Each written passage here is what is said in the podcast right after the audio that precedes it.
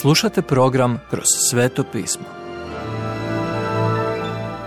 Poštovani slušatelji, dobrodošli u radio program Kroz sveto pismo.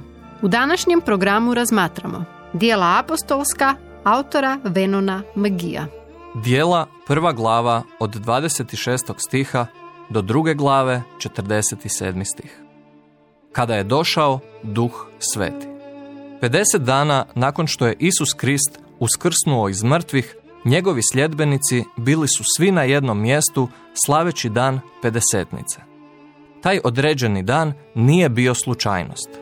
Ovaj blagdan Pedesetnice uslijedio je 50 dana nakon Pashe, a to je bio dan kada je Duh Sveti došao prozvati vjernike kao tijelo Kristovo. Rođendan crkve. Pogledajte Prvu Korinčanima 12. glavu 13. stih.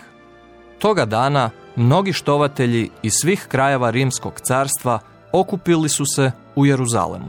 Govorili su raznim jezicima. Apostoli iz Galileje nisu mogli govoriti ove druge jezike, ali kada ih je Duh Sveti ispunio, počeli su uzvikivati o Božjim veličanstvenim djelima. I svi su ih čuli na svom jeziku.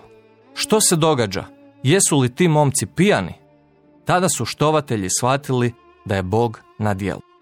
Nitko nije mogao vidjeti Duha Svetoga, ali on je učinio da njegova prisutnost bude prepoznata po tome što su vidjeli i čuli. Bilo je spektakularno. Zvuk s neba, poput naleta silnog vjetra, ispunio je kuću.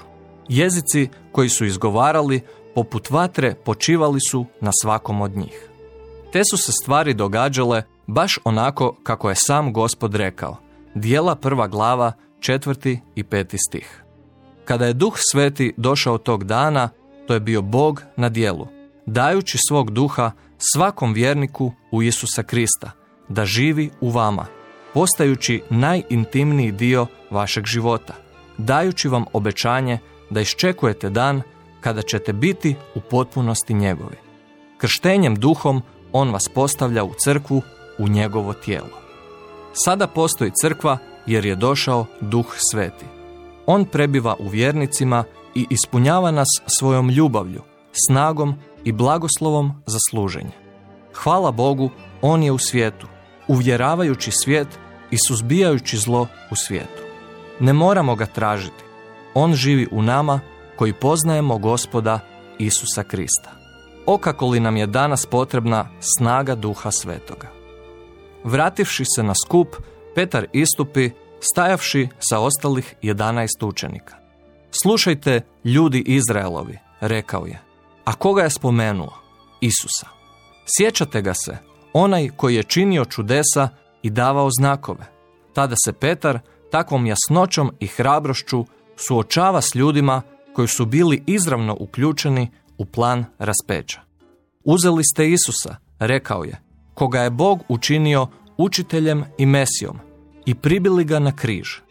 Ali Bog ga je uskrsnuo, oslobodivši ga boli smrti. Druga glava, 23. do 24. stih. Prva propovijed, ikad održana, bila je uskrsna propovijed. I jednostavna poruka o uskrsnuću Isusa Krista donijela je mnogima snažnu vjeru. Ti su štovatelji imali riječ Božju i poznavali su proročanstva. No iako su imali vjeru koja je od Boga, udaljili su se od njega. Petar im sada govori da se pokaju. Okreni se i dođi na Božji put. Mnoštvo je bilo preplavljeno radošću i vjerovali su ono što je Petar govorio. Više od 3000 ljudi prihvatili su vjeru. To su bili istinski nanovorođeni vjernici. Ovo je rođendan crkve. Sljedeće, što se događalo kada su apostoli činili čuda.